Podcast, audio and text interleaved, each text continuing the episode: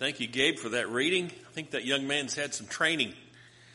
You notice how he gave you the, the reference twice and then he waited till you got there? That, uh, that's what we need. We need more training. Seems like a good day, good thing, good way to talk about moms. Happy Mother's Day. Yeah, I hope you appreciate this for what it is. It's always my honor and my privilege to, to get up here and to talk to you about the Word of God. But especially this morning because this lesson is centered around moms. And I have two disclaimers to start with. I hope that doesn't sound bad, but I think these are good disclaimers. Number one, we are here to worship God, are we not?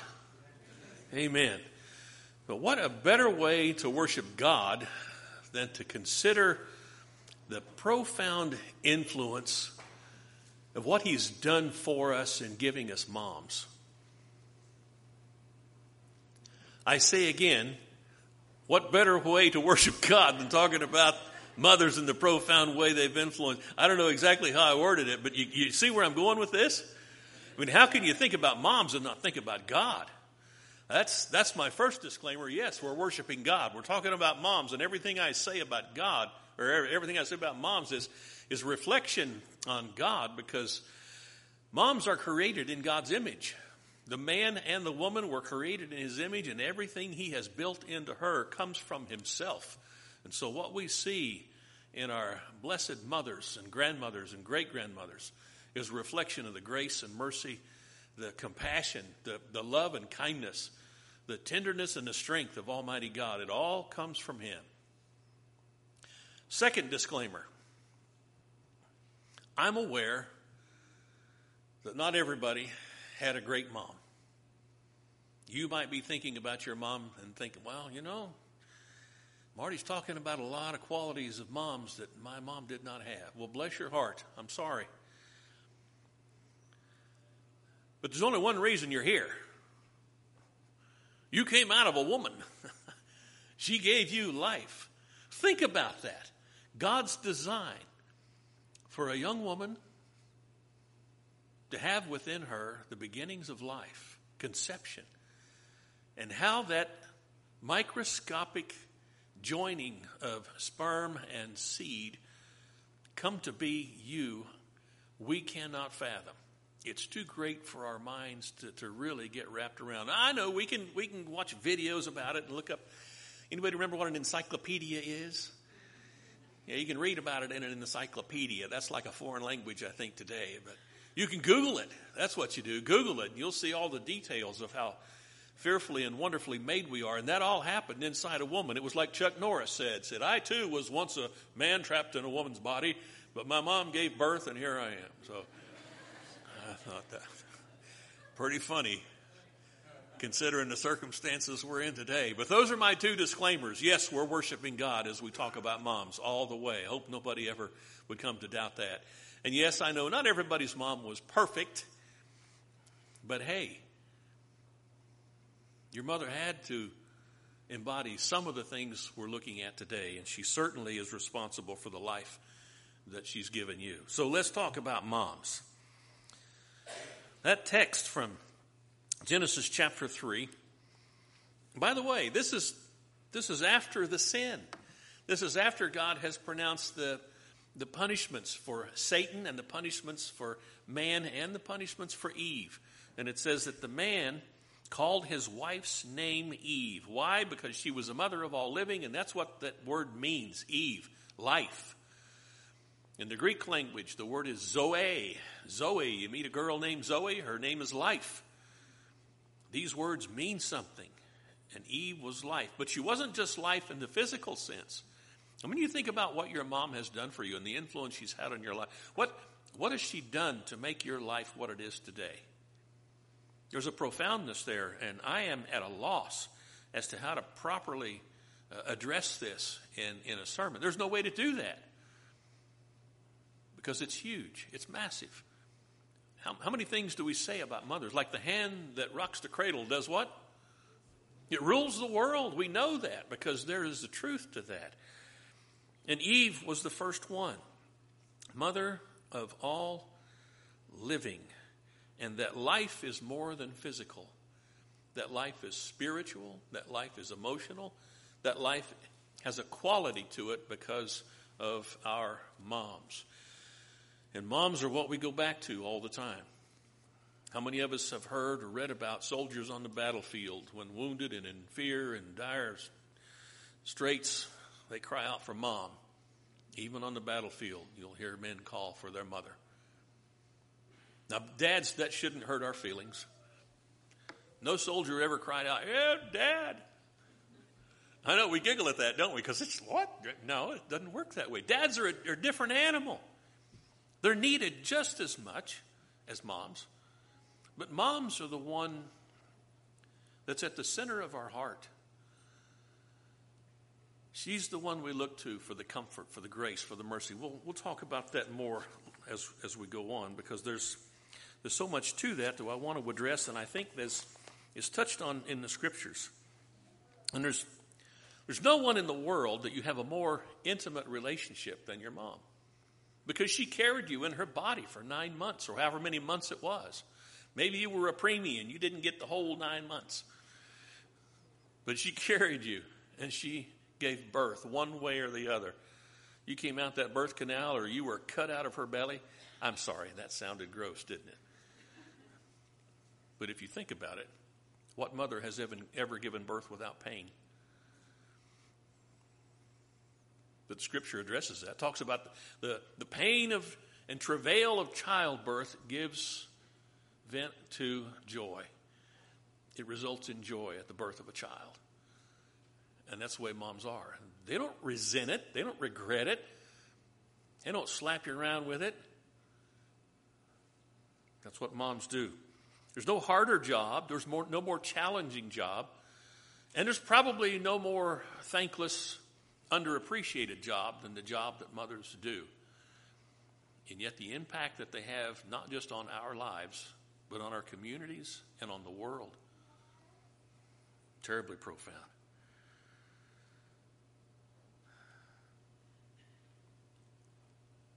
Mother. What part of speech is that? Well, that's a noun, isn't it? Mother. Or is it a verb? Oh, it's a verb. We know how mothers mother. They hover and they mother sometimes. That's good.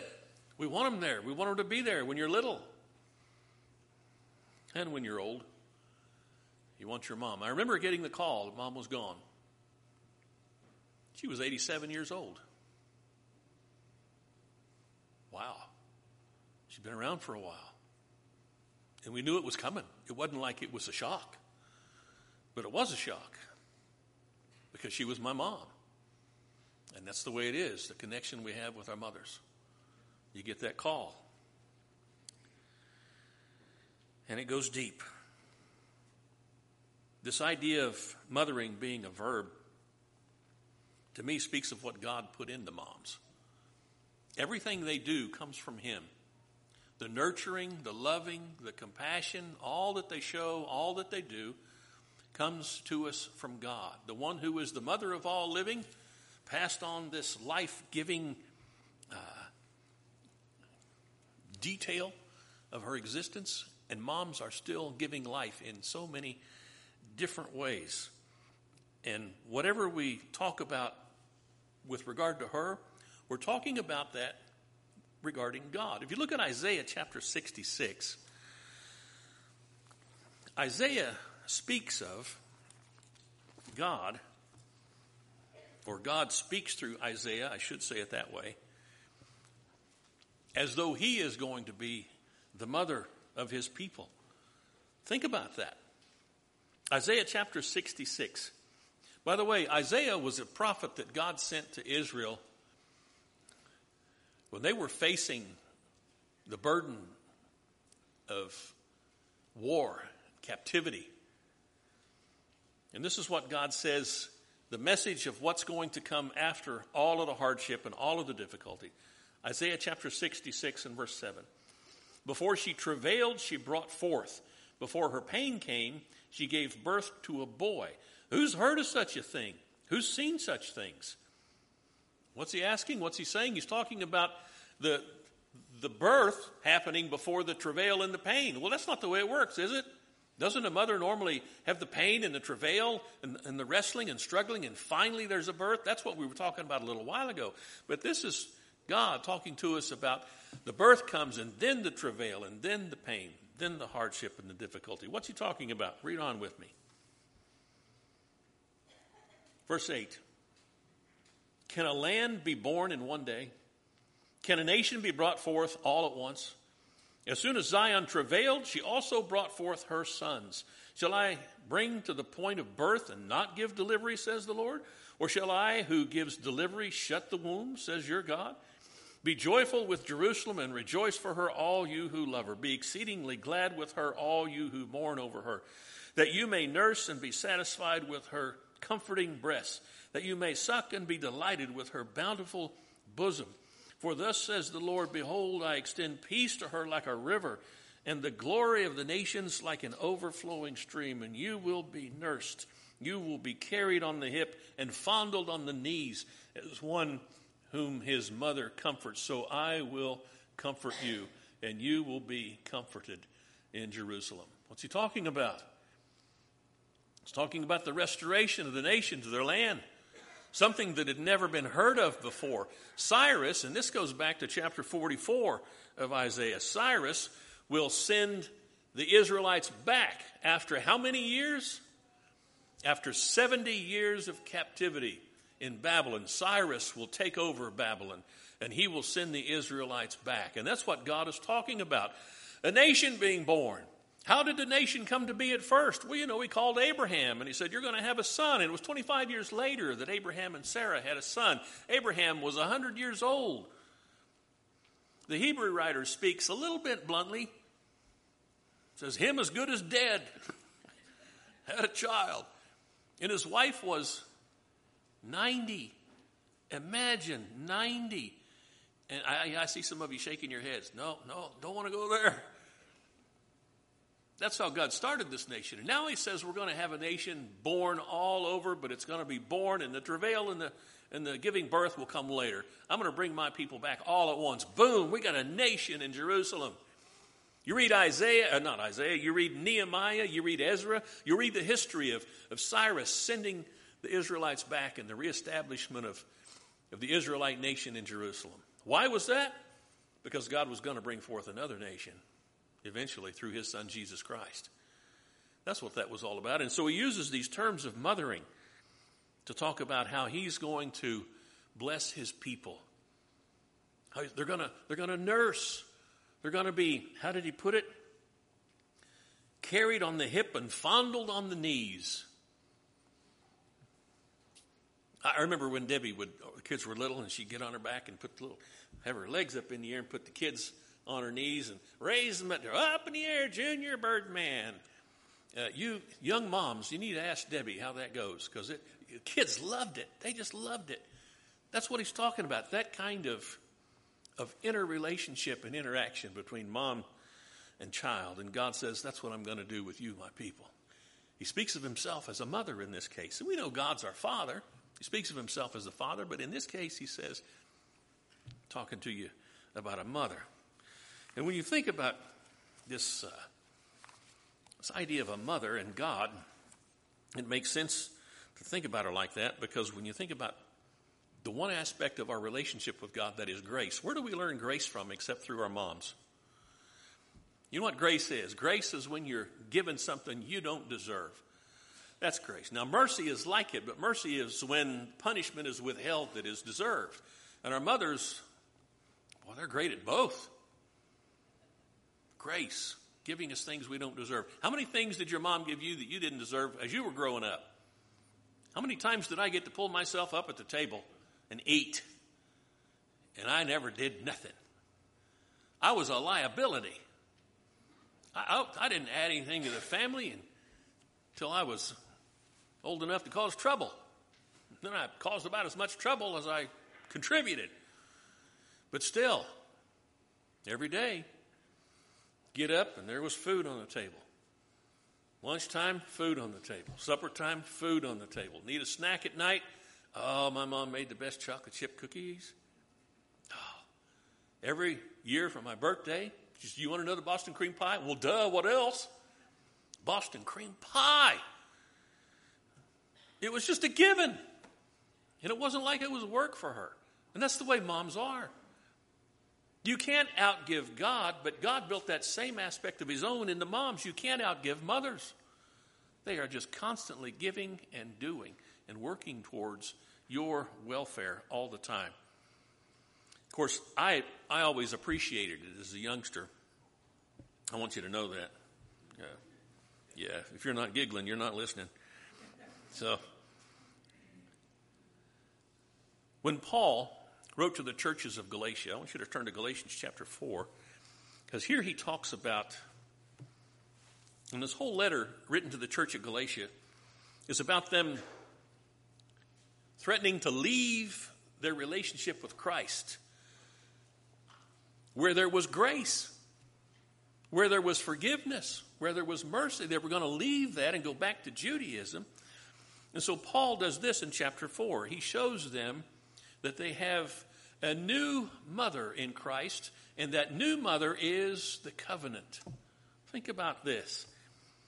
Galatians chapter 4, verse 21. Tell me, you who want to be under the law, do you not listen to the law? For it's written that Abraham had two sons, one by the bondwoman and one by the free woman. But the son of the bondwoman was born according to the flesh, and the son of the free woman through the promise.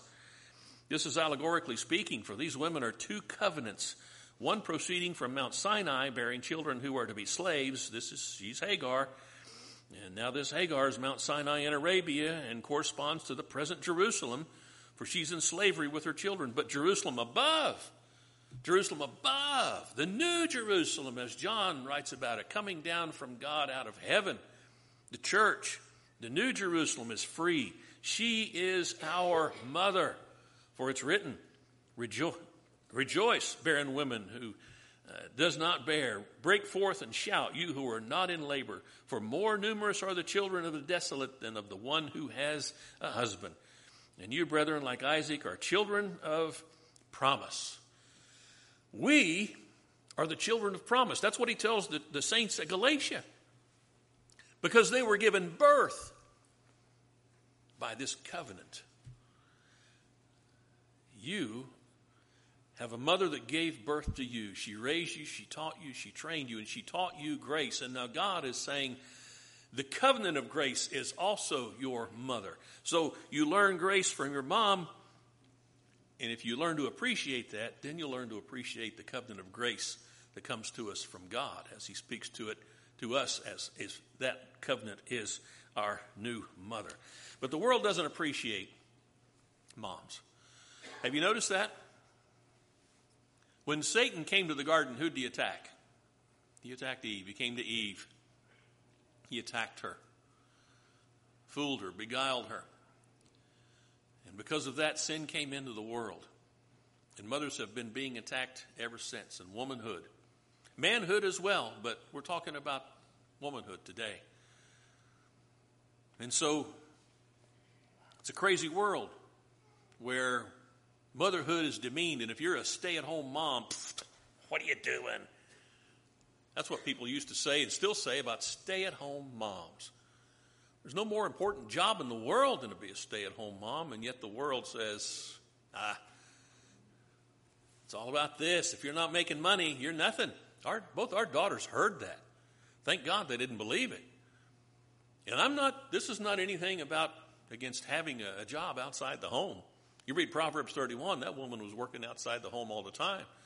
But the focus that God always puts, and He put it on the, the woman in Proverbs 31 too, was the home. That's the focus. The woman's focus has got to be the home. The mom's focus has got to be the home.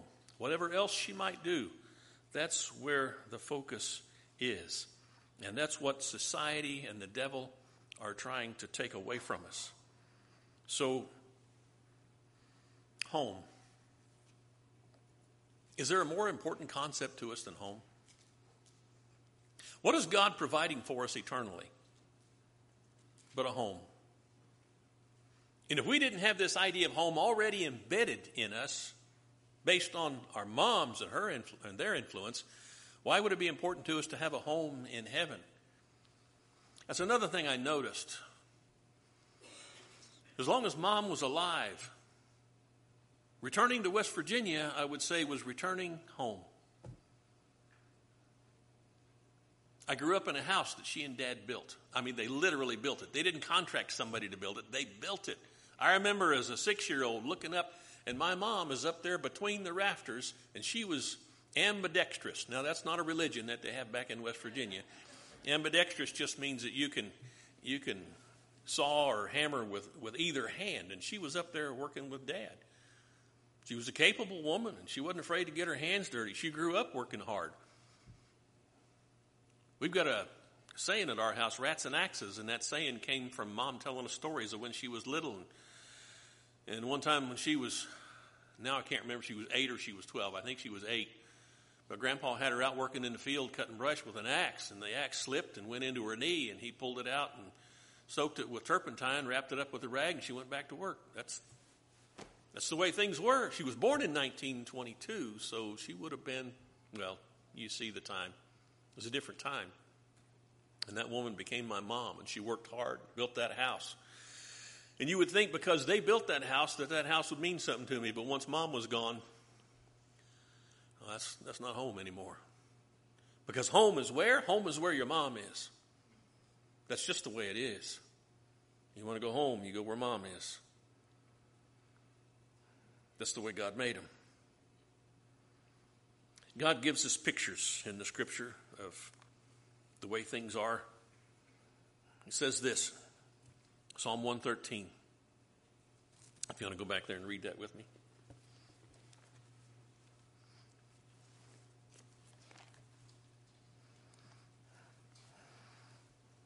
He says, He makes the barren woman abide in the house as a joyful mother of children. That's Psalm 113, but that's not all of it. I want to read the whole of it because there's, there's more to it than just that. And I didn't mark it. I should have marked it, Marty. Let's see, Psalms, Proverbs, right?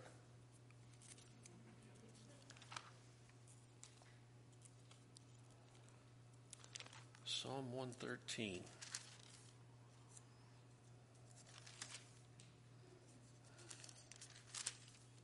Take a look with me here at the last five verses, last well, starting at verse 5.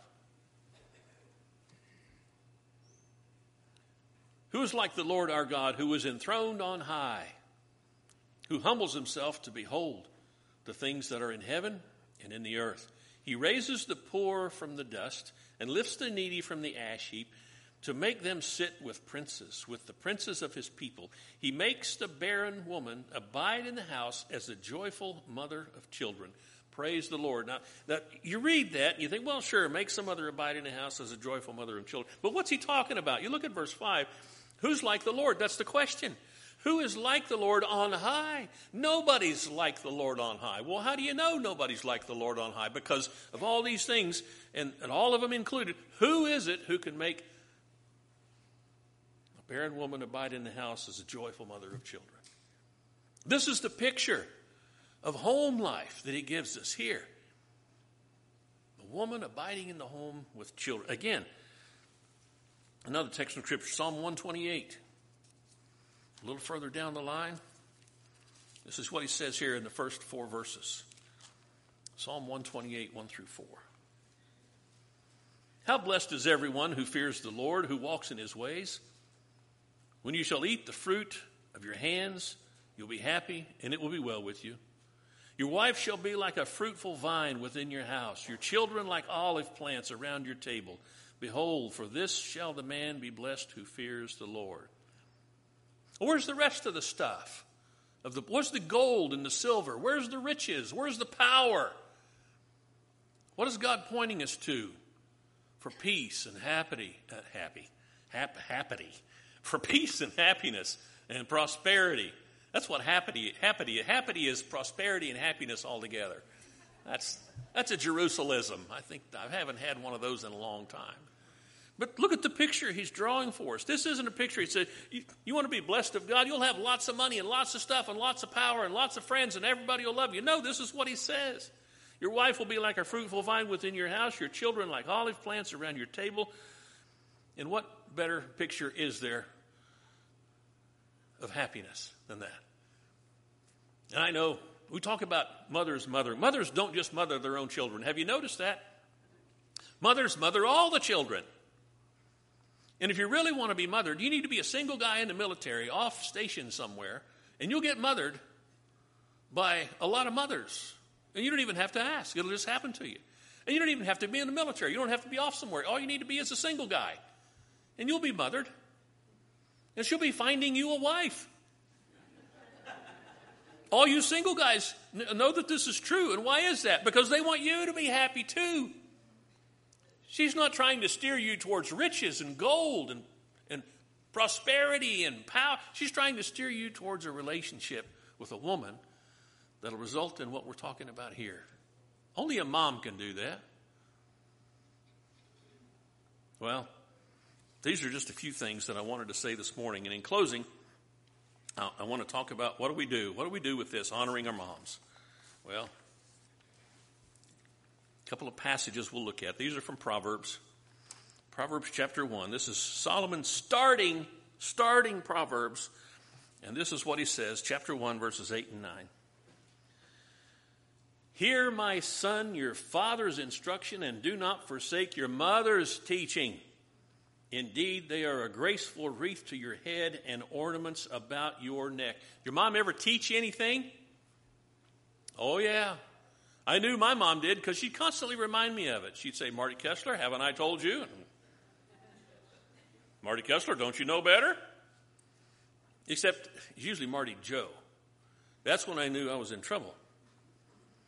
But Solomon is saying, this is him starting Proverbs, and he says, starting Proverbs, this is the wisdom of God. Remember what your father taught you, and remember what your mother taught you. It's going to be like a graceful wreath to your head and ornaments about your neck. One more text from Proverbs, chapter 6, verses 20 and 21, 22. This is what Solomon says.